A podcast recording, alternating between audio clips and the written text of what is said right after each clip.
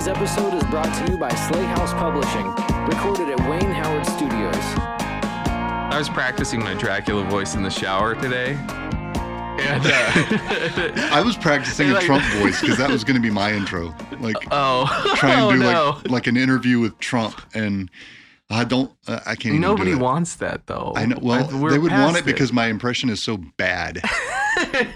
But he would be like, you know, we he would like confuse umpire and vampire, like that old joke. like, vampires are bad, okay? Vampires are bad.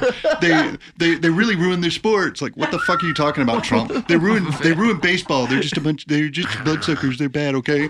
But but no, you're thinking of umpires, Trump. See, this is my bit, right? And no no no no, vam, vam- don't like the little hats, no. And and um and then he would be like. And then it'd be like, no, Mr. Trump, Mr. Trump, listen to me, listen. No, vampires are they they kill people, they drink their blood. There's very fine people on both sides. There's very fine people on both sides. They're they're all good.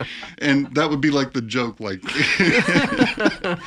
So why the hell are we talking about vampires today, folks? Um, we're talking about vampires today because this is our first and actually this season, I think, really our multi only multi-episode Yep. deep dive into a novel that you have all heard of and a story that you were all familiar with um, Bram Stoker's Dracula. And I, for one, am super, super excited to get into this. When I say it's a deep dive, these these episodes are going to be probably be longer than 30 minutes each yeah. our normal kind of roundabout length. They're also there's going to be four episodes I think we have planned for this. Yeah, that's Um, that's what the script says. That is what the script says, and I handed you the script. And oh wait, let me staple your script for you. Oh no, please don't. please don't. Those of you who have never seen Jeremy's stapling skills, uh, it's it's almost as if he staples each paper on a different plane of existence. I exactly staple each paper on a different plane of he existence. he hands me something stapled and he goes, "Here you go," and and I compulsively, like the vampire counting grain, have to pull. I have to pull apart his stapled packets. That's how you stop a Trevor, folks. It's really bad. It really is. Uh, and if you think my my stapling's bad, you have to see my hole punching. my, my hole punch is like positively psychotic. There's no rhyme or reason to it. And then what's so funny about a hole punch is that it does all three for you at the same time, which is why it's so weird that he ends up with like double punches. like, I'm into some real like black magic folks where I can screw up like stapling and hole punching, and it's, it's that's my occult power. I, Um, I like the idea that that would be like useful to someone. I, I have taken over the world of anal retentives. um, that'd be oh wow okay. It's pretty good. Um, so I've got.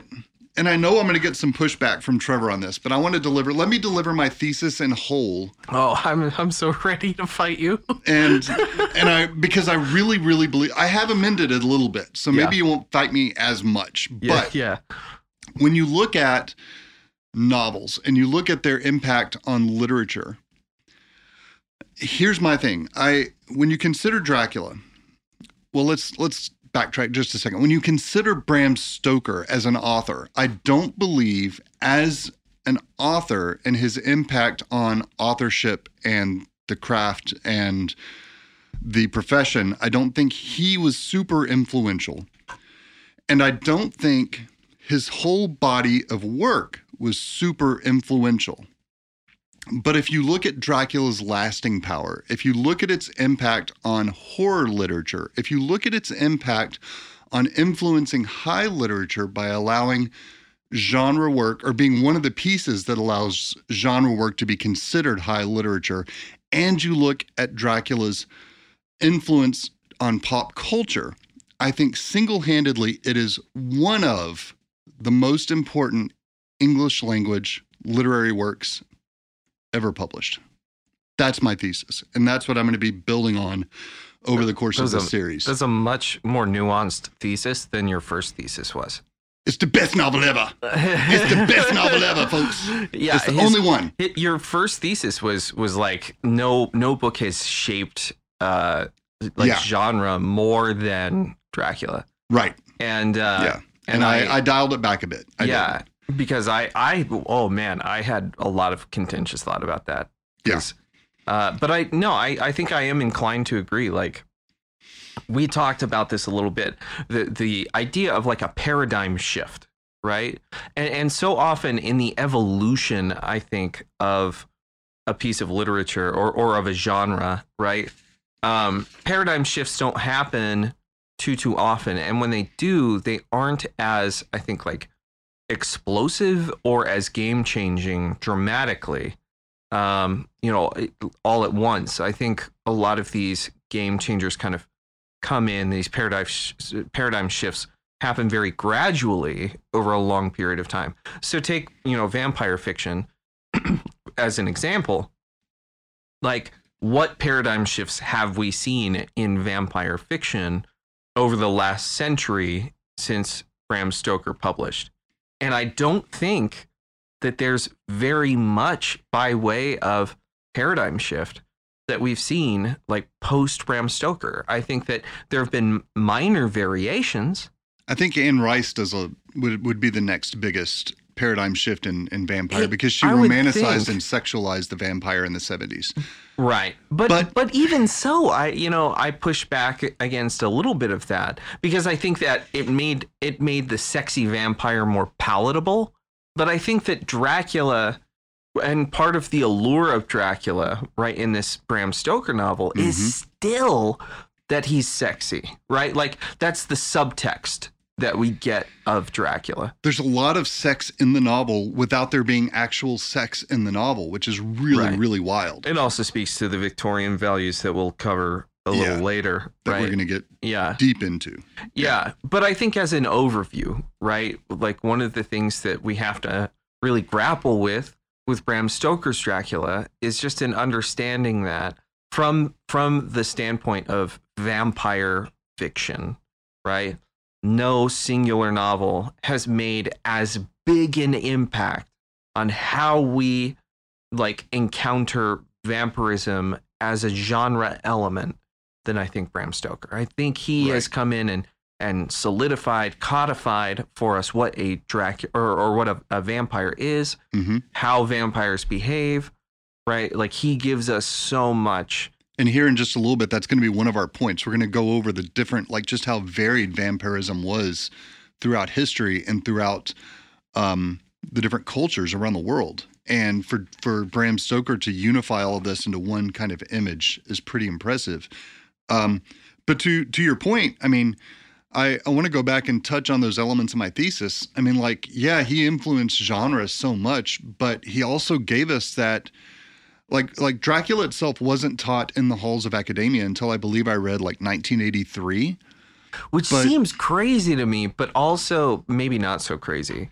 Well, it was it was a popular novel in its day, but it wasn't critically regarded and I don't think it was until like the new postmodern kind of sensibilities were coming about yeah. that they really saw the value and the themes and the the high literary aspect of Dracula yeah. and were able to really look and, and appreciate it for its its its yeah. deeper meaning. Yeah, I mean, academia, especially in the 20th century, uh, really did not care for anything that was particularly popular or or even necessarily all that accessible. And I think they pushed back pretty heavily against I mean they've always pushed back very heavily against genre, right? Yeah. Because of of genres kind of seeming accessibility and and the fact that so often genre is is written for a mass audience, yeah. which is kind of the opposite of what an academy wants to protect. I mean, you think about the academy in in big air quotes, right? Yeah. Um, they're they're kind of the protectors, the the gatekeepers to what is and what is not high art.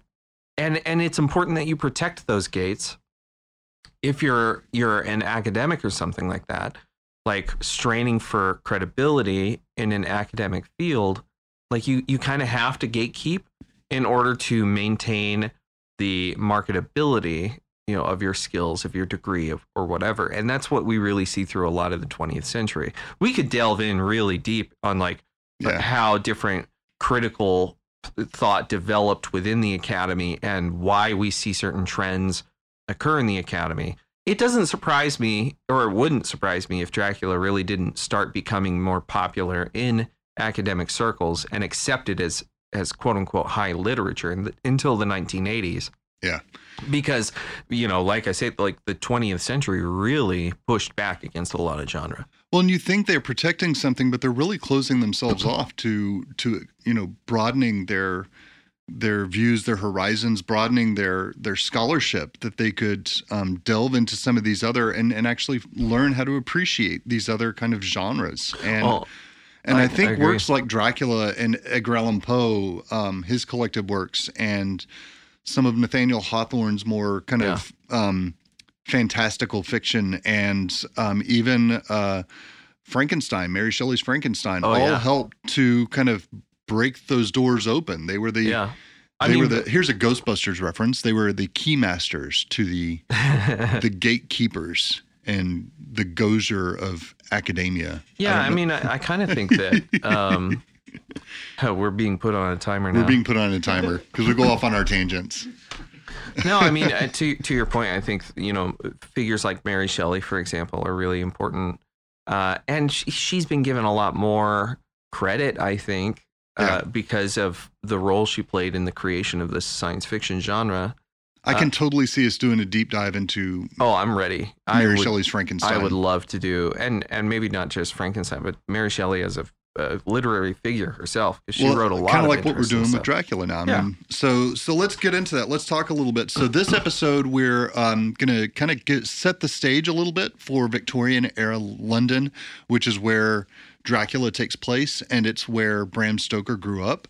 Um, the second episode in our series, we're going to look at Bram Stoker. Uh, I've got a, a couple, and I'm going to deliver with all of you um, and make sure I've got it on our website a list of sources that we have that we used for this entire um, series. And there's a lot. There's It a is. lot of books. Like for Bram Stoker, significant. Oh, yeah. reading. for Bram Stoker himself, we've got two different books that we're working off of to give you a, a complete kind of biography of his life. Then after that, we're going to get into um, we're going to get into the historical figures' life as well. We have a really great source from an English translation source from Romania um, that goes really in depth into the life of Vlad Dracula, and we're going to that's Vlad the Third, I believe. Um, and we're going to get into that and then finally we're going to get into we're going to bring it all together talking about the novel talking about themes and craft looking at this novel um, variation called powers of darkness this will be all in the fourth episode um, and then kind of talk about uh, the lasting effect dracula has had on on culture um, and literature Yeah. so this is a really really intense dive into the story Yeah. and so, and I do when I say I want to do like a, a Mary Shelley kind of um, multi-series or multi-episode series, this is the kind of thing that I envision. Yeah, Um, well, we wanted to do at least one of these per season. Yeah, at least one per season. And um, this season seems to be focused a lot on horror. But as you know, if you've looked at our publishing house, that we're interested in horror, science fiction, um, fantasy, mysteries. So we're we're not going to as we move forward and as we get into like season two we're not going to we're going to stick we're going to do some horror still but we're going to also branch out and cover some other genres and in fact Yeah. i think as a precursor to this trevor has a fun episode coming up that is just going to crack all of It you may up it may have depending on when this airs. And Oh, yeah, I think it already airs. Uh, yeah, in our schedule it's it's somewhere in our. Schedule. Remember we- that episode folks We record everything just this is such a slightly out of order. timey time flippy kind of discussion Yeah, but the star the Star Wars update 1995 is a definite. It's it's one of a what will become a whole series as I read through every book of Star Wars. Um, only him i'm not doing it no, i'm not I don't expect you to. There's only so much Only Trevor, folks. Only Trevor's going to read this series. Yeah. all the big words, all the words. There are All the not best ve- words. There are not very. There are neither good words nor nor very big They're words. bad as my Wars. Trump impression. I've got some some good lines coming. I'm sure. Um, no, but I mean, if there's anything eh, you, dear listener, as we head into this Dracula episode, if there's something, some text you would like us to talk about in our season two, as this series is intended to close out our se- season one Mhm. uh, reach out to us. Send us tweets or at uh, at Slate House Litbit, um, or you can send us some emails at editor at slatehouse.com. Uh, those are some great ways to pitch some ideas for us. Yeah. Jeremy, why don't you tell us about what the historic views of vampires were and how did Bram Stoker come to kind of codify the vampire into his novel? Th- they they were bad. You don't say. Blood sucking maniacs were bad? bad. So how like so we've got a couple of sources. I'm going to mention the sources here on um, on the podcast, but I'll also put the the source down. So a lot of our information comes from two books by Montague Summers. And if none of you have heard of Montague Summers before, Montague Summers was an ordained priest or reverend in the Church of England who then switched to Catholicism, although there's no evidence that he was ever ordained as a priest in Catholicism. But he wrote about vampires, witches, werewolves. Um, he wrote about these things as though he actually believes in them. And when I say he believes in like witches, he doesn't believe in the Wiccan religion. I mean, he does, I guess, the Wiccan religion, but he's believing in the supernatural creature. When I say he's believing in vampires, I'm not saying he's believing in the the emo goth kid that goes to raves and you know asks permission to like drink a little blood from you. He's believing in the supernatural vampire. I just have to interject here that emo goth kid asking to drink your blood is a great descriptor of consent. like what what a pa- you know I that's not how I roll, but good on emo goth kid for asking for consent. What a that's really I just like that.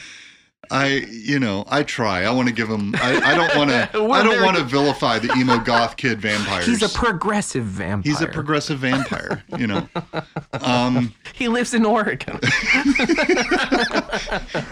Like Portland, or yeah, yeah, yeah. Portland's full of vampires, don't you know?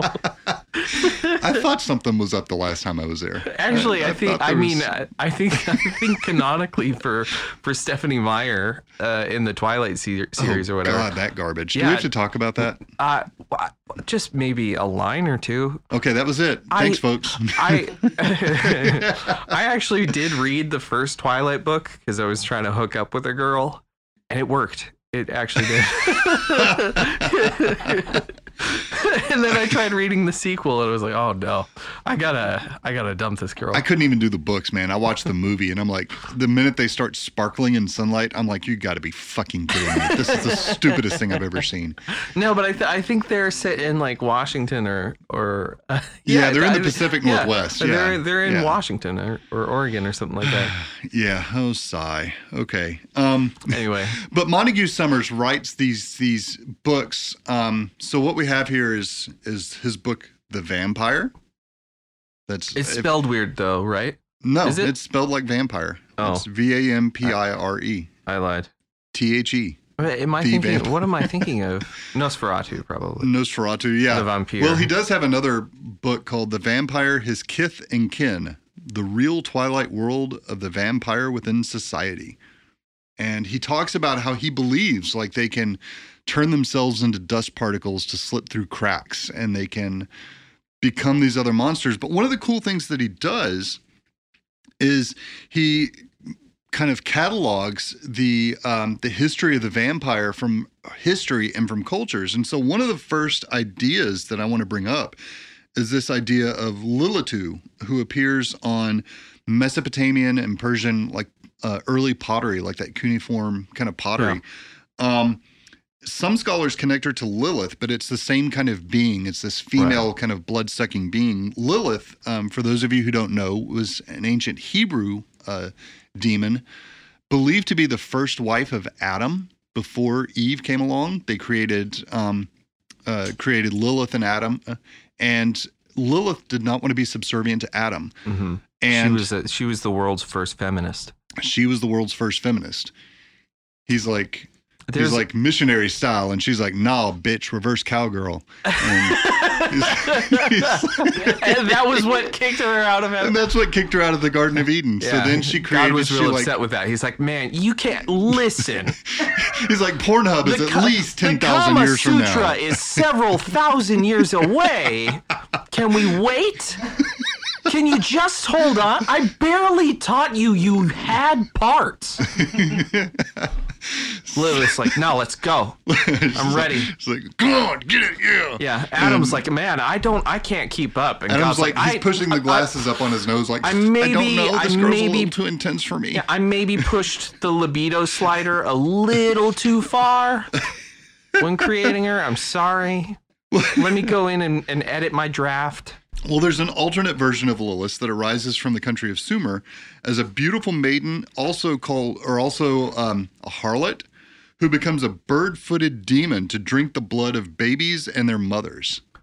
So That's early on, this is hardcore. ah, fucking hardcore. And Stoker plays into this in the book with Lucy going after Oh, after yeah. she's turned into a vampire, going after kids. I mean, Oh yeah, absolutely. Uh, well, eh, oh, I can't wait to talk about those themes. Oh yeah, Remind me because I'll probably forget by the time we talk about those themes. But I'll remind you. We'll Yeah. go back and listen to this episode. it's so freaking good. and, and remind you. I- Um, I love Babylonian goddess uh, Lamashtu, a terrifying blood-sucking creature with a lion's head and a donkey's body. I mean, think about this. If if we had these as like vampire images today, like they'd be Yeah. so fucking good. yeah, yeah. I don't know though, a lion's head and a donkey's body. Like I don't know, that'd be Uh, no, I think that's still terrifying. it. Probably. I mean, it, yeah, it'd be terrifying to see in real life. Well, yeah. I I mean- mean, imagine now a lion who doesn't just get tired after a little chase. Imagine a lion that like can fucking haul your shit across the west. Did I ask you, by the way, what colors Kate Kate's hair is? Did I mention that already in this episode? No, my my Kate. You're Kate, Uh, I mean, she's she's a brunette. Brunette with tinges of red, maybe, perhaps. I mean, she thinks she's got a little bit of red, but I'm not entirely convinced. For the purposes of this episode, can we say she has red hair? I mean, she thinks she has red hair. She's a vampire. oh no, Yeah, that's a sign of, of vampirism in some cultures. Is if you have red hair, that's probably you're that's probably where all of my energy is gone. Yeah, My marriage is good. I almost went I to. gotta, like, I gotta- almost gotta, went. I gotta sneak in before I but before I describe my wife as like a lion with a donkey's body. Like, you know, like, no, she's good. hey, I almost like tripped into my own like little little accident there and started talking about you know sucking and it's like I don't need this No. imagery. Like, it's like, thank you. There's a time and a place. There's a time and a place, and it's And it not. was the Clive it's not Barker this episode. podcast. yeah, it was the Clive joke. Barker's episode. That was the Clive Barker episode. Ancient Greece kind of evolved the vampire a little bit, calling the Impusa, uh, who is the daughter of, and I'm probably mispronouncing these words, folks. I'm doing the best job I fucking can. No, I think I Like, mean that's how I would say it. Impusa, Impusa. Empusa, Empusa. She's the daughter of Hecate, um, transformed into a young woman who seduced men this time and drank their blood. So she's Instead of moved away children. instead of children and their, Well, they their didn't. mothers. She, the yeah, Lamashtu didn't seduce children though. She just drank them. she just drank them. Just a, a little baby puree. Yeah, well, it was a newborn. I don't. Yeah, That's uh, that was tasteless. well, not to her. Uh, I'm gonna have so many tasteless was- jokes. I can't. I'm, I'm sorry. I mean, you got to have tasteless jokes in a in a in a think- story about like I mean, vampires and sucking blood. Babies probably taste like iron though. They're probably not tasteless. copper, maybe. I don't know. Yeah, I don't. Yeah, They're maybe. very rich. Remind me to look up that that countess too. How, yeah, I thought you were gonna say. Remind me to look up how babies taste. Like just, just let me get on Google here. the FBI bust down her doors. um, Then there's the Lamia, right? The Uh, Lamia, daughter yeah. of King Belos and uh, secret lover of Zeus. Yep. Hera found out about her and killed her offspring, so Lamia swore revenge by preying on young children at night and drinking their blood. Yeah. And then we had the Strigus or Strix in Roman Yeah. mythology. Uh, the Striga. I think. I think that's how it's said. Yeah, because in Romania it's a it's a Yeah, adaptation of the word, and that's the Strigoi. Yeah. Yeah. Yeah. Striga. Uh, have bodies of birds, most most most of the time crows. They fed on both children and adults. What's interesting though is even though the Roman um, or even the Romanian adopted the name Strigoi from Striga. They're, that's all they adopted. Like they didn't like take any of the the um, the the other traits of them. Yeah. Also, with Homer's epic, The Odyssey, we see that undead must first drink the blood uh, of living things, either animals or people, That's before right. they can communicate with. That's right. You have to make like a you make a blood sacrifice to the ghosts, and then and then after they they drink of it, they are able to speak. So, ancient India had the Vitalis, which are ghoul-like beings that inhabit corpses. Um, they are seen in early, early Sanskrit folklore. Mm-hmm. Um, the Batal hangs upside, uh, upside down in trees in cemeteries and uh, is an undead creature. Um, Pis- they're really trying to make this hard for me to say. Pishacha. Pisacha? Sure. Um, I'm screwing this up, but whatever. Pisacha are vampiric creatures that are returned souls of evildoers. I mean, I'm not. I'm not. I don't speak like Hindi or Urdu or anything like I do, that. So but only a little bit. I'm just I don't, I don't people. I really don't. Don't. We're gonna get a whole email in Hindi. I, you like, know, I do think that a lot of, I would like to see a lot of, a lot more of these mythologies represented in like Western literature. that's where, and that's something I want to talk about, like in maybe the fourth episode, like vampirism as codified by Bram Stoker into this unified being has come. I feel like about as far as it can go. yeah. I would love to see it move into these older folklore, like it's these definitely images. a talk about the future of fantasy when we get to it. Oh yeah, definitely. Uh, Jewish uh, myth um, and Hebrew myth had the aluka, a horse leech with many teeth, and the motet's dam, which is just uh, Jewish or Hebrew for bloodsucker. Not to be con- confused with the Kwisatz Haderach, which is from Dune. or Mr. Mitzapolita from Superman. Mxyzptlk. Miss- yeah, I never Yeah, could pronounce Mixius his name. Spidlick. He would totally own me if I ever had to fight him. 'cause I could Backwards, it's Kiltipsism, I think. sure. Yeah.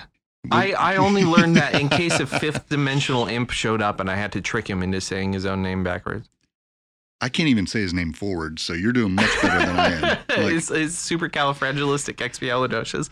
I, I I can't do that one hum diddly hum diddly hum diddly. ah, hum diddly, hum diddly.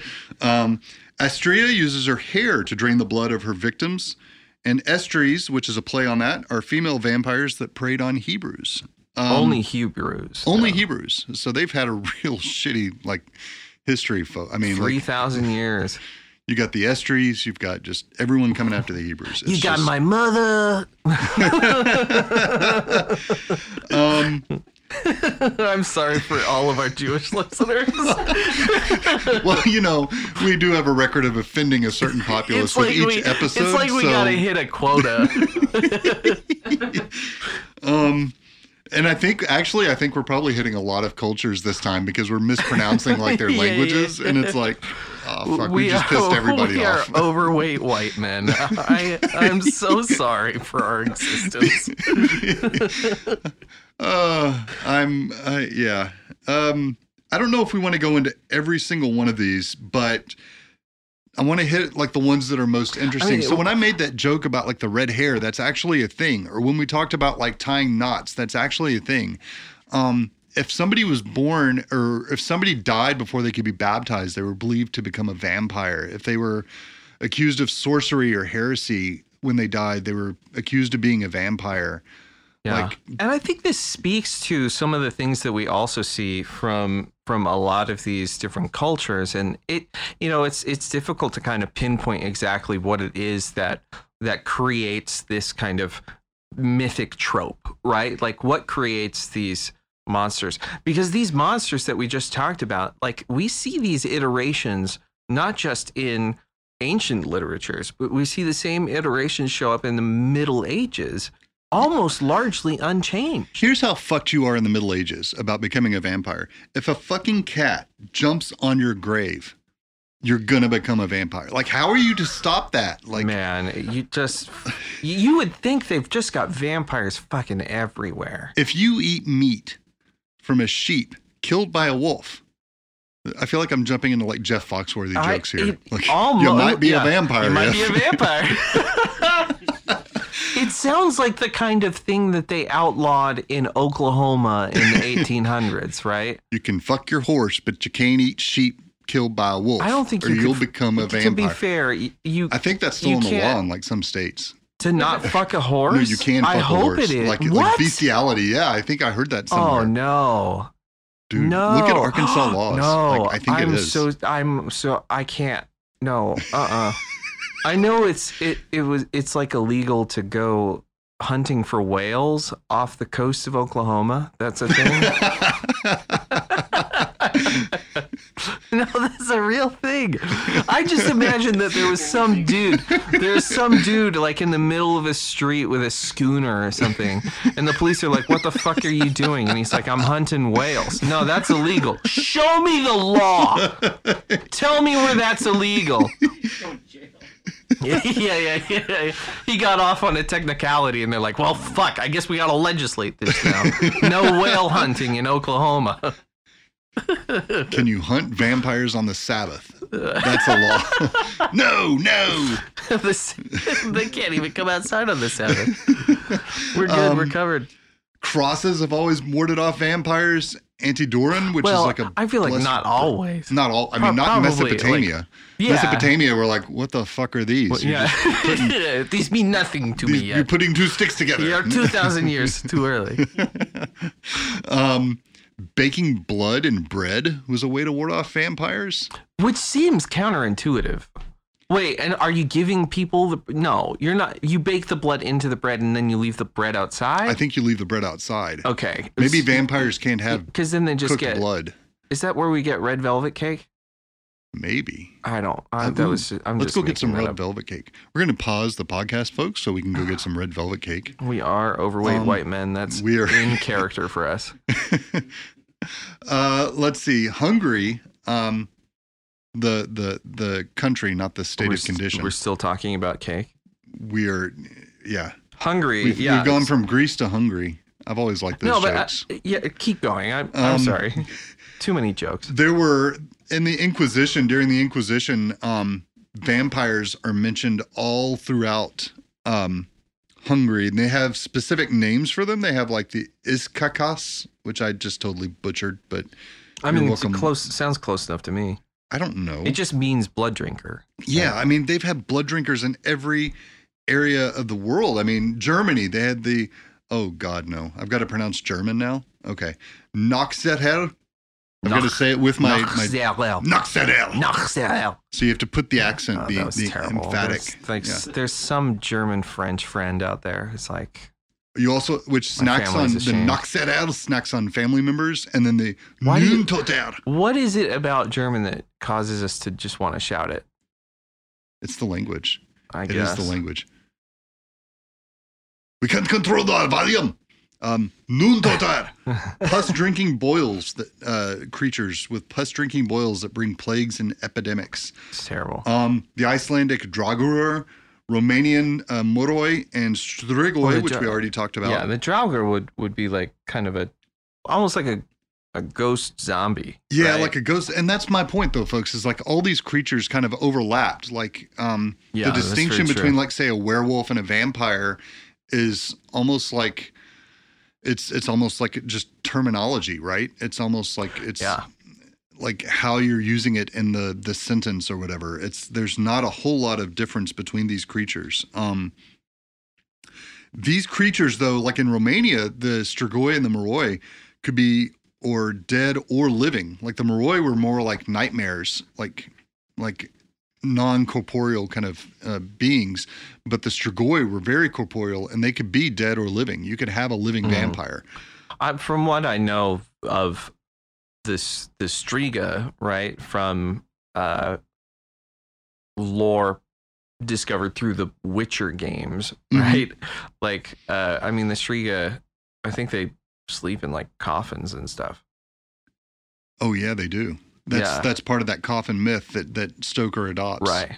Um, and then the Romanians also have the pre Prikoliki. Prico, oh, that just sounded wrong. Prikolici, Prikolici. I don't know. Pricolici. We're we're Italian now. You're not, even Romanian. Romanian. Not even Romanian. They are humans born with a tail, We're and they can American. shapeshift like a werewolf. Um, the uh, they can bite their victims over the heart or between the eyes. Romanian vampires, succubus and incubus were even kind of like vampiric. Yeah, well, yeah. They, I mean, they they take different kinds of energy, right? Like Right. this, like succubus is is really intended to like like trick men, right? To seduce men into sin, uh, Yeah. and and take their libidinal energy. Sometimes I think like to steal their sperm for their demonic offspring. And he And, and, then the incubus is was just a short-lived uh, emo rock band from the early 2000s. Whoa. Whoa. Was that one of their greatest hits? The the the little ba-dum tch. Da-ba-dum, psh. Yeah, that Yeah. was me. Um, that was me, folks. That was. I'm also No, the but I- voice of like- Trump in our earlier part of the episode. You so- don't say. That was you. I thought he was really here. I did too for a minute, and then I remembered it's me speaking. Yeah. No, but the, incu- the incubus, I think, was just to show up to make women pregnant, right? Right, Like a right, yeah, yeah. The incubus, they're kind of pregnant. they're they're flip sides. Like succubus Yeah, were women, female right. demons. Incubus are male demons. Yeah. yeah. Um, the Slavic have their own. Uh, some of the ones that I want to get into, though, I kind of want to skip a few of these because um, they I mean, there's a lot of reiteration of the same kinds of ideas, right? right. The idea of, I like, again, I think all of these creatures really show up in mythology because they're they're aberrants, right? Like they're aberrations on either law or ethics or or what have you. You know, Right. I, I think, for example, one of the the reasons why we see so many of these these kids or, or kids, so many of these monsters who are interested in like eating kids and stuff like that, is because they act as kind of They're dark- tasty. the dark mirror image of like what a good mother should be, Come right? Like a good mother shouldn't shouldn't uh, abandon her children, but a bad mother would like eat her children, right? So Yeah. so they they serve as kind of like these like these dark mirrors of of the the They're like plays on old fairy tales too. Like yeah, which are I mean, They're- old fairy tales were very moral driven, like morality focused. morality, and I think they installed instilled fear in the kids to to elicit a certain behavior. Like don't go in the forest or you're going to get killed. And it's well, really right. like there's the there's like a to moral after lesson to Yeah. so many of them, and I think that a lot of these are, are like the dark mirrors that that allegorically we hopefully learn to be more human, right? Like the exposure to these inhuman monsters should steer us in the direction of becoming more human. That seems to be the trope, Yeah. you know, that that kind of originates with so many of these different uh, crazy demon creatures. So one thing I want to do though is to keep showing our audience the different kinds of vampires that are out there. I want to jump into Spain and then move into other parts, move out of Europe after that because I think the Spanish vampires um because of I would say like the Muslim influence would probably get Oh. us start moving out of that Sure. European model a little bit. Um so we have uh the Guaxa. You can help me with my pronunciation because I believe this will be Uh, like I mean, I don't. I think that's like more like the or the. Guacha. Okay. Uh-huh. Uh, which describes uh, it's an old vampire who sticks his single tooth and sucks the blood of his victims. Um, and the dip is a Spanish vampire dog. the deep, Oh, sure. I mean, it's spelled D I P. the mean, deep, The deep.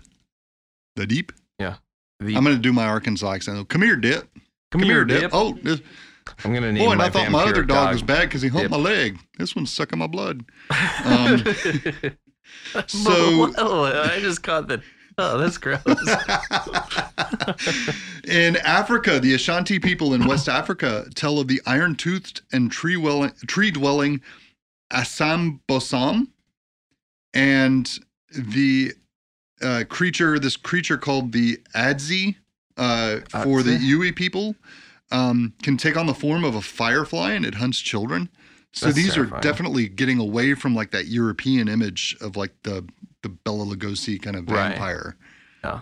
Um, With like these weird transformational. yeah, like they're they're totally different. Yeah. Um, uh, Native American people have their own version of the vampire. Um, the like for instance, uh, there's a there's a number in here, but the ones that I I personally, if you if you want to grab a, another one or two, um, they mention at one point here the loup-garou, which is actually a, a werewolf kind of term. It's like a Yeah. like a, a, a African um, voodoo kind of from the like the Haitian um, mix of Cajun and, and all of this um, kind of Creole kind of monster. Right. Um, Mexico has the and and I'm going to mispronounce this, but okay, the Chorty, which is a hairy, tall, and surprisingly friendly vampire who has claws, and he has a fondness for life and nature, for all life and nature. Um, he's a, he's the nice vampire. Maybe he's what the Count from Sesame Street is based on. He just doesn't look Mexican to me. Why? I mean, Why, for one Trevor? thing, he's purple, and he's got a widow's peak.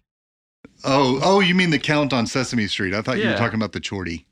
No, I've never seen a chorty before. Have you seen a longy? That's such a that's such a bad pun. It is a bad How long have you been sitting on that one? Uh, as soon as I heard the word shorty, and I said it sounds like shorty, um, I told that Oh, no, no, no, no. Okay, Like, I'm waiting for the Star Trek crossover. Chorty LaForge. Shorty. have you ever seen a Worf? Have you ever seen a data? If you haven't seen a chorty, have you seen a data? I mean, I could do I this. Just, I just love Chorty LaForge. He's he's the engineer, but sometimes he has to go out for a snack. All right, help me with this Aztecian term. How do you think this is pronounced? Uh, probably something like Cihuatateo. I don't know. Yeah. I'm, I'm Everyone going get that? on. I'm going on Spanish here. It's a white, shriveled creature that lurks in temples and crossroads and preys on children. Crossroads is another uh, very popular uh, kind of mythological trope, right? Like Yeah. like the the area in which two travelers cross. Uh, Yeah, a lot know, of a lot of suspected place of- vampires, like to keep them from rising, were buried at crossroads. so this is a very true thing. Um, Celtic Celtic lore, of course, had a lot of um, superstition about crossroads. And uh, in Spain, if you go to northern Spain, especially in Galicia, um, they have a lot of of uh, like these crosses at every one of the crossroads, and it, it's because when you know the Romans kind of came in and, and established uh, Christianity in Spain, uh, those superstitions don't go away. They they just kind of evolve with the time, and so at all of the crossroads, they would put up crosses to you know kind of ward off against those uh, Celtic demons that were so prominent in that that area. I think that's true of a lot of these stories, right? Like there's a lot of evolution here, and a lot of the mythology gets muddled as new mythologies are introduced. Oh yeah, The evolution of the vampire, for example, like there's no reason why a vampire realistically should be afraid of a cross, right? yeah. except that uh you know at some point in time or another there's some cross contamination of cultures But I'm bump. where Cross I didn't even go for that. He wasn't even trying, folks. I wasn't The- even trying. That's how pun good my puns came. are. Yeah. I have to. I have to like really work for my puns, and Trevor's like, I can get my I just puns. stumble I just into stumble them. into them. Yeah. Uh, no, but I mean, they're they're like as these cultures clash or as these cultures meet, right? Mhm. The the old doesn't get thrown out. Do you think there's a bit of like improv too? Oh I Like a no, I- yes and? abs- absolutely. I I think there is. Yeah. I feel like what happens very often with a lot of these cultures is they, they come into contact with a new system of belief that is oftentimes incompatible. But rather than just throw out the old stuff, right? You just you you fold that old stuff into the new stuff and it becomes this new newly developed mythology. And and that's what we see with so many of these different vampires, right? Mhm. An older idea meets a newer civilization with newer uh uh you know social mores newer laws newer you know religious beliefs and as a result they kind of morph they change they grow into something entirely different Like say this this last Mexican vampire. This how do we pronounce this? I think. Tlacique, which can be seen as either a ball of light or disguises themselves as turkeys. It's I it's one or the other. I mean, that's a pretty As we pretty know from different. as we know from Thanksgiving, these turkeys can do anything. yeah. Oh my god. Like that. Didn't think we could wrap it back around to Thanksgiving, but I you're mean, welcome, world. You're welcome. I think we can mine that that richness of We can mine that well. yeah that, yeah for a long time. I Really wish they hadn't really mined that time. well. So Asia has their own kind of vampires too, and I'm not just. I mean, again, we're not Oh, just going yeah, to the- recite the different vampires. Asian vampires, are, I think, I feel like Asian vampires are actually where we get the rice thing, and not just because rice is so prevalent in Asian culture, but like, no, I I think that was one of the, that was one of their things. one of their one of their One of beliefs. yeah, one of their tropes for Okay. for vampires.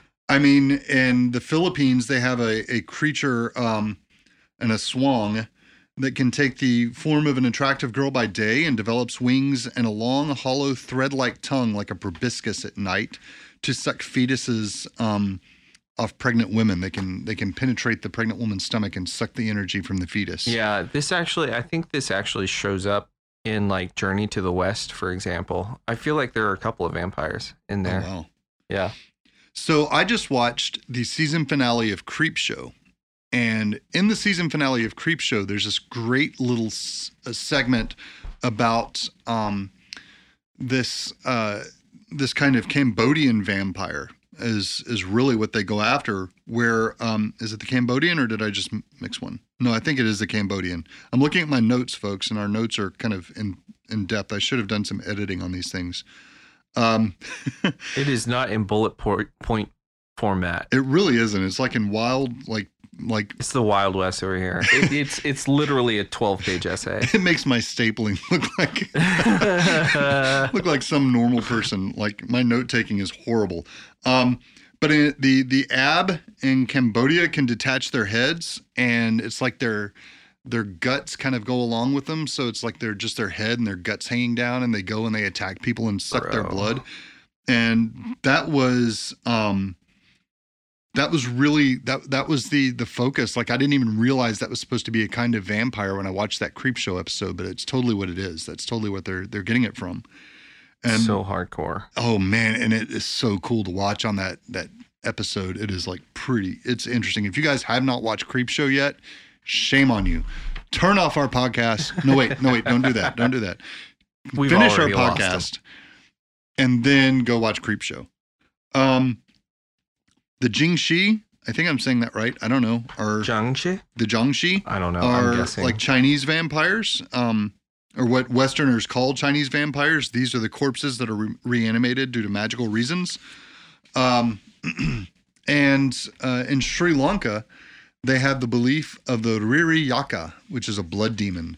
So, um, oh, and finally, uh, I guess to finish our world tour of vampirism, uh, I want to talk about the Yara Ma Yihahu, Yarama Yahoo. Yeah, which is Aborigines um, in Australia. It's a short red man with a disproportionately large head and octopus like suction cups on his hands and feet. Now, here's what happens Trevor, you're in the outback, right?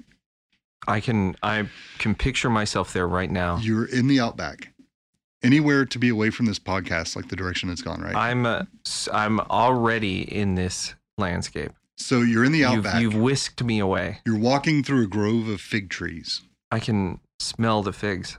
I can too. Fig Newtons, folks. Those are good.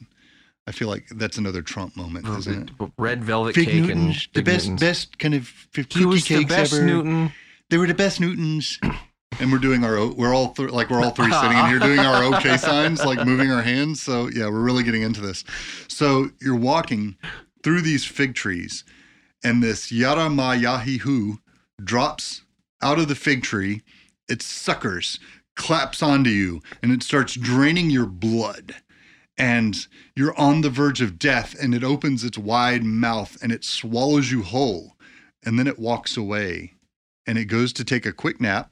That's actually part of the legend. It goes to take a quick nap, and Well, when it yeah, wakes up, I mean- it vomits you up, Oh, and you're you're still alive, but you have a little bit of a glow to you, and you're a little red. I'm sparkly. You're sparkly. You're like you're like a you're like an Oh. inflamed version of Edward Cullen, but you're Do I alive. look like Steve Bannon uh, after little- after yeah, the shellfish? Yeah, not as swollen. not not as swollen. Um, I don't know. Topical reference of the day. again, they're hundred years from now. Like, what the We- fuck yeah, is this? did, Who yeah. are they people? Why? Who, who cares about the Steve Bannon? Um, The, now, you mean the director? there's going to be some like hundred years from now. There's going to be like like a really famous, like really nice, like the, the Pope is going to be like Steve Bannon, and they're going. to Why are they making fun of the Pope today? to Um, Pope Steve Bannon. Re- that's his re that's his rechristening. Is Pope Steve Bannon the first. Um, wow, this this episode really went off the rails. Um, It was always going to. I think all of our episodes go off the rails at some point. So that's basic. That's a down and dirty look at the the vampires from around the world, and they are quite different. I mean, they take on different features, different animals. They all suck blood um, of some kind, but that's about all they have really in common. Um, They're Yeah. just Well, that and and again, I think the the idea of of being transgressors against common good or common decency, right? right. I, I keep leaning back on like what is the allegorical use of a vampire and i think in all of these settings in all of these different stories these predatory animals you know kind of exist as almost human i would say in most cases hmm except for you know like The deep. like yeah the deep the which- vampire dog. yeah, or like the chupacabra, right? Like, I feel like there are a lot of creatures out there I that just are like saying just. chupacabra. It's just such a good word. It's like salsa. It's like Yeah, it's like that old Seinfeld joke. Like, what's the best condiment? Salsa, salsa, because it's fun to say. It's like the chupacabra. yeah. Salsa just means sauce. Did you know that? yeah. Yeah, that's one of my favorite things. Um, yeah, everybody's like uh, that. That confused me for a long time in Spain because I would get like you know spaghetti and they'd say you want some salsa and I and I'd be so confused because I was like, like, I "God, no, what did you do?" Sounds terrible, like the worst kind of spaghetti. And so I'd I'd say no, or and then they just give me dry noodles, and I'm like, okay, so something's not clicking here, and and that's when I had to realize, oh, salsa just means sauce. It's like to the rest of the world. It's like, it's like a Dante version of like hell.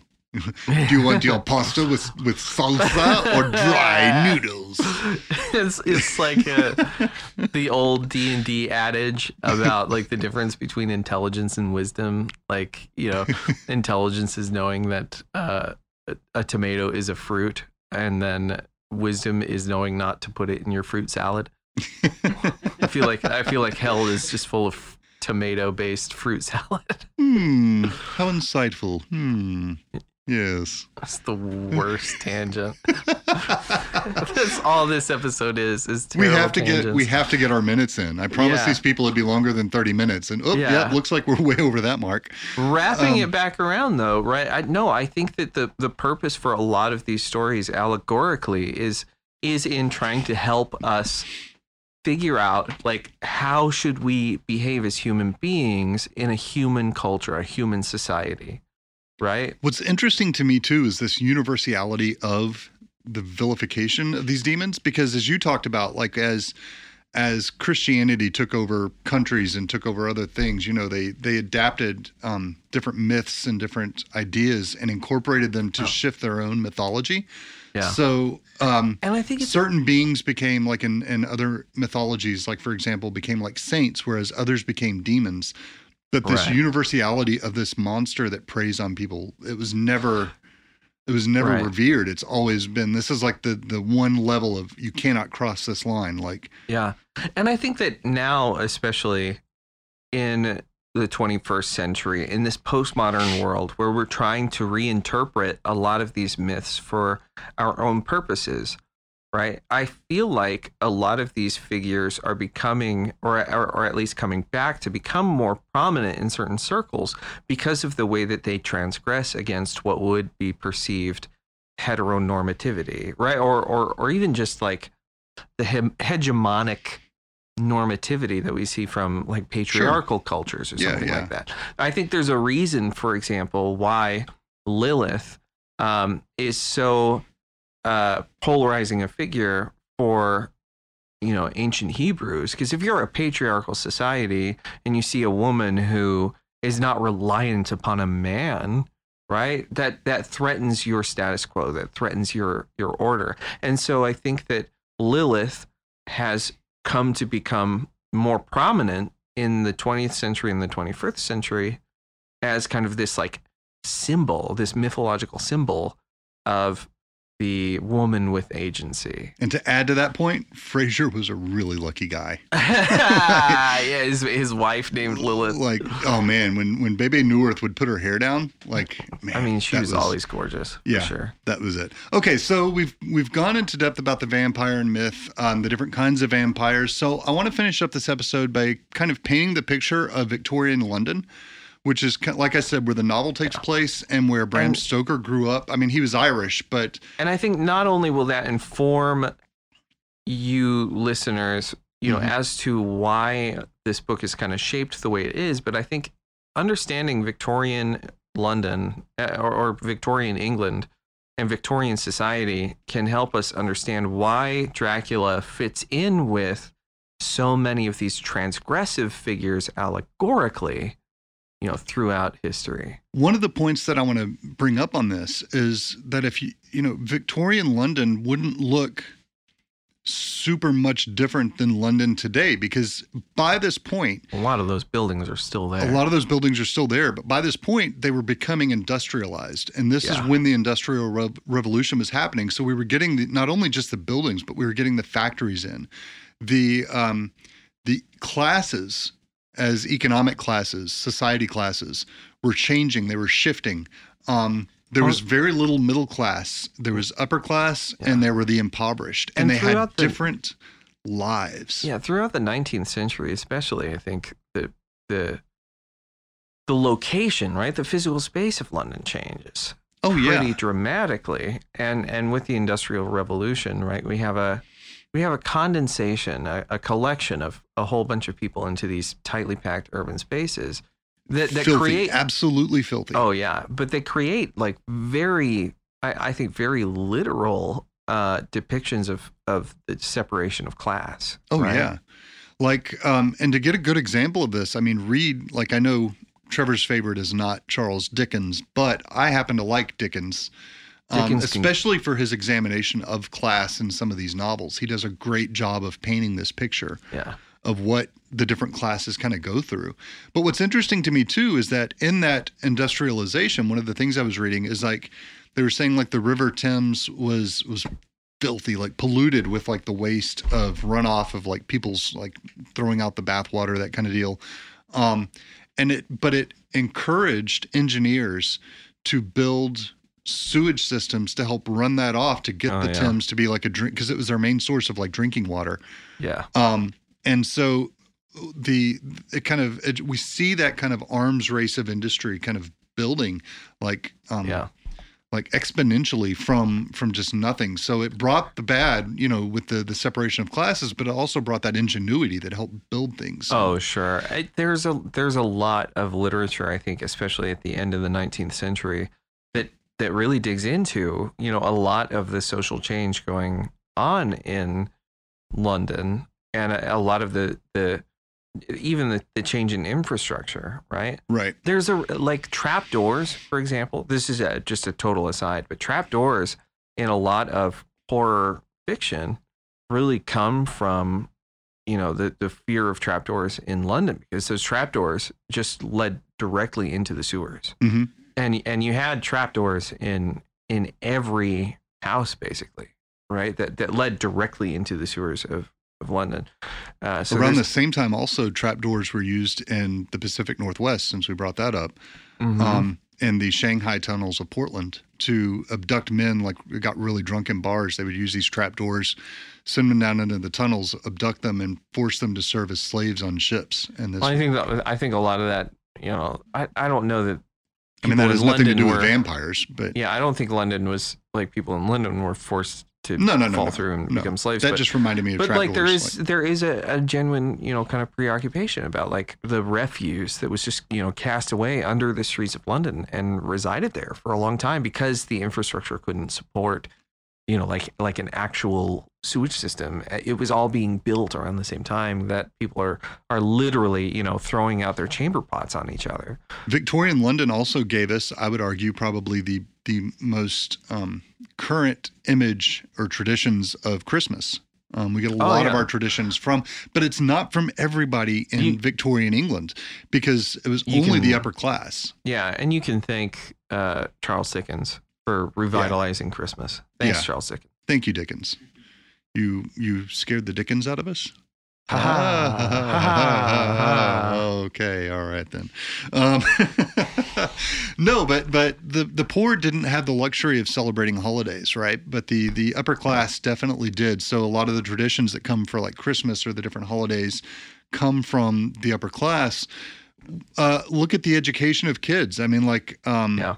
Like the upper class children were given nannies and they were given you know single tutors that could come into the home. And the Victorian era is also an age, you know, as industrialization was happening, where we also see, you know, re- similar revolutions in education, like you're talking about, that that lead to, you know, I think a, a public who is becoming more literate. Uh, A little bit, perhaps yeah. not as widely literate. Well, I they they was- eventually mandated that all kids do have to go to school. That's where one of the earliest mandates came in. It was like in the Mm-hmm. 1870s. They said something about you know that you know all kids are required to go to school, but even then, you could have kids like in the the more impoverished schools. You could have kids from five to 16 Yeah. and or maybe not that old because by then I think they were working, but like 5 to 12 and they're all learning the same thing every day right. There it's not like okay you guys are this age you're going to learn this or this is the subject it's like the teacher taught them the same exact thing in this one Yeah. big classroom So What as was- but what's interesting about that too is like your teachers weren't like university trained teachers they learned on the job it's like they they Mhm. apprenticed under older teachers and then Yeah. they would be like okay now you're ready to go teach a class and so they had no formal training themselves yeah. so it was very much the blind so while Yeah. they did become a little bit more literate it was almost like the blind leading the blind a little bit Sure, but I think that on on the whole, you know, one of the trends that we see through the 19th century is uh, in a public who is becoming more educated. Yes. Yeah. Right, that's a, a trend over the whole century. So you have a public who is becoming more educated. You have a society that is becoming more compact in a lot of ways. You do have a deeper stratification, I think, of uh, class, but I also think that you're seeing a lot more people transition from the super poor into, you know, a state of, of more wealth or Like at least middle class or, or yeah, upper class. yeah. relative more wealth, right? Right. And you also see, uh, like politically speaking, a lot more, I would say, kind of conservative moral values, right? Like this, this reserved um, uh, moral politeness. What's that joke in in um in Dracula Dead and Loving It with Mel Brooks's film where it's like Steven Weber is talking to like um Mina and she's played by Amy Yasbeck, remember? And she's like trying to seduce him and he's like, Mina, it's Steven Weber. I mean, he's an American actor, but he's like, in this, he's like, he's like, Mina, I'm British. And she's got like that low cut, like Victorian dress and it really like heaves up her breasts. yeah. And she's like, so are these. And like hits up her breasts. that's, but that, that's, the joke is funny because they're like prudish. Like they're, that's Right. that, that almost, and that's Victorian Victorian England, Yeah, right? yeah. Is is kind of known for being the most, or or at least one of the most prudish uh, eras of British rule. Yeah, yeah. So it was. I think it would be recognizable to our readers today, um, in a lot of, especially our American readers. Like if you're or, or listeners, not readers, you're not reading us. Um, if uh, if especially if you're like familiar with the evangelical background, um, I think Yeah. you would recognize a lot of Victorian London. I think you'd probably feel at home there. But um, Mormons, especially. Mormons, yeah, maybe not the the Church of Latter Day Saints. I mean, I, I like What about Scientologists? politically speaking. No, Scientologists have. They're. I mean, Tom Cruise has been mostly Yeah. naked in a lot of movies, I mean, I'm surprised he hasn't made a Victorian movie yet, but um, hasn't he? he He probably was has. in. He was in the Anne Rice movie. Oh yeah, he was, wasn't he? He totally dressed up. He was in that. Lestat. Yeah. Yeah. That Don't be dissing my boy Cruise. Let me just jump on a couch and talk about how great he is. That's an old reference. It's like an old Oprah That- reference. I mean, I know what it is, but yeah, no, I think I think you're But I right. think- I think there- what's interesting, there's- too- There's a lot of resonance, I think, with the very conservative. I think the growth, yeah, but I think too, like the growth of the industrial industrial nation or industrialization of England also led to it really spurred on the growth of like scientific knowledge, um, and Yeah, scientific absolutely. belief. I know that they had a bit of, of backlash around this time or, or backpedaling um, to this like spiritualism, this age of spiritualism that happened around the same time. Mhm. But scientific knowledge was exponentially growing as well too. Um, and I think that ties in with the industrialization. I think all of these all of these trends, right, kind of condense into the last decade of the century. It should be important to note, though, that scientific knowledge and scientific reasoning didn't start with Victorian London. It started, I was listening to a podcast on this, um, towards the Black Plague. They, because in the Black Plague, um, priests were trying to tell people, you know, the reason people are dying is because you've angered God. And they started moving away from this belief of pissing God off to realizing, hey, maybe there's something physically wrong with us. And so, health Yeah. and medicine actually grew out of the Black Plague, and it was actually exponentially growing through the In- Victorian era in with the, Europe especially. Yeah, in Europe especially. Medicine in Europe in the 19th century was was growing at an exponential rate. Oh yeah, Not true of, of medicine in the United States, which really did not revolutionize all that much until, I mean, the early 20th century. now cars would have still been a new thing. There was nothing, nothing like radio. There was nothing like. I mean, um, there were no, I don't think there were any cars in no, no, Victorian no, no. London. Right. Cars were. Uh, they might have started developing certain cars in certain countries. Um, like I think. I- I don't remember when the car first came about, but it was like late 1800s, early 1900s. Very, very late 19th century. Yeah. So, um, but we did have like the steam engine, the locomotion. Oh, yeah, sure. So, um, and you had your still your horse-drawn carriages. Um, so, so that's kind of the scene and the stage of Dracula and of Bram Stoker's life, where Yeah. we'll pick up in the next in our series. We'll start giving you an overview of Bram Stoker's life and talking about who he was, how he was influenced, um, how biographical Dracula can almost autobiographical Dracula can be. Um, there's some some evidence of this. Um, I mean, to the point of Bram Stoker's father was named Abraham, and the father figure, like the hero father figure in the novel, is Abraham Van Helsing. I mean, that's not an accident. Um, so I think we'll pick up with Bram Stoker's life in the second episode.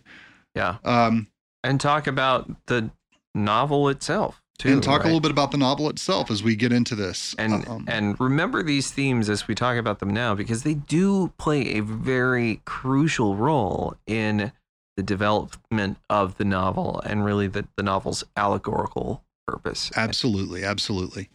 Um, so thank you everybody for listening to this long and drawn out. It was long. I told them it was going to be long, didn't I? It was super long. I mean, I told them it was it was going to be. So Still some good bits. still some good bits. Um, hopefully it was really really informative. We want to appreciate all of you for listening very seriously. I know we make jokes about scaring off listeners, but we really do appreciate you listening. Every appreci- single every single one that comes by that, Yeah. that listens to us.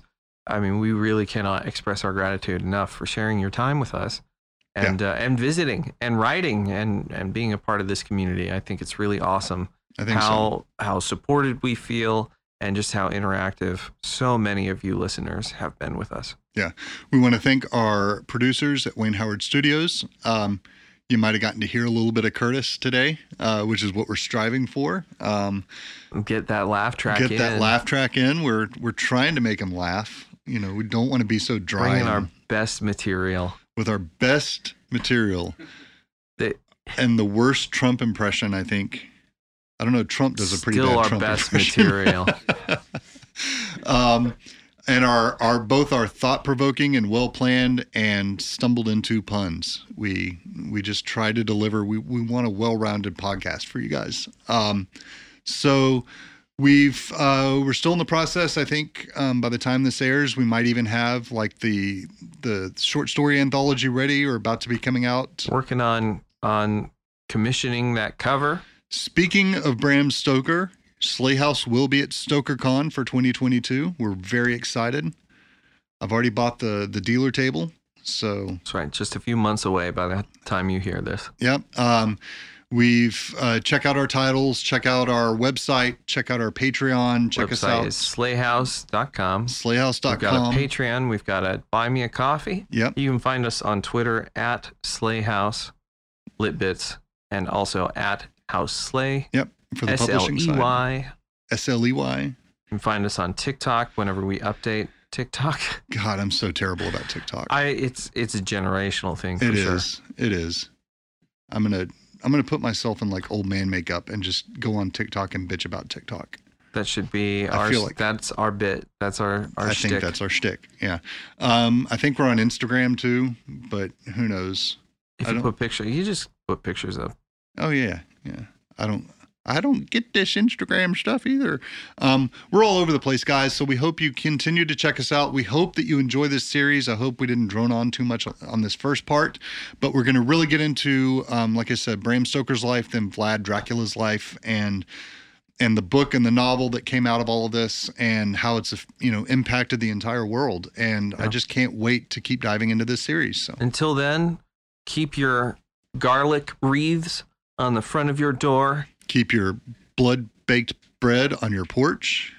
Don't allow anyone you don't know into your house Hang roses around your doors. and wear a crucifix at all times. I don't think we ever discussed roses. We'll we'll get to it. And Harps and Kroger have a sale now, so that if you need to stock up on steaks, Ha ha ha ha. then then Wrong kind of steak. But um, yeah, right. Um, that's that's our our bad. I think we need to like insert like a, a sound bite instead of me just doing it vocally. Like, but um, we need to. I really think we just need to work on scripting our closing so that it doesn't drone on for five minutes. That's what we really we don't want do. you to go. No. Well, I was raised in the country, so I'm used to like like as a southerner, like you're trying to leave and like you just keep talking to people and This like is the this is the this is our Marvel after credits scene. you're like slowly backing to the car. It's like no, what, what, you know, you're still talking, you're keep like waving at each other. It's that Midwestern Southern hospitality. Have a good day, folks. Keep safe.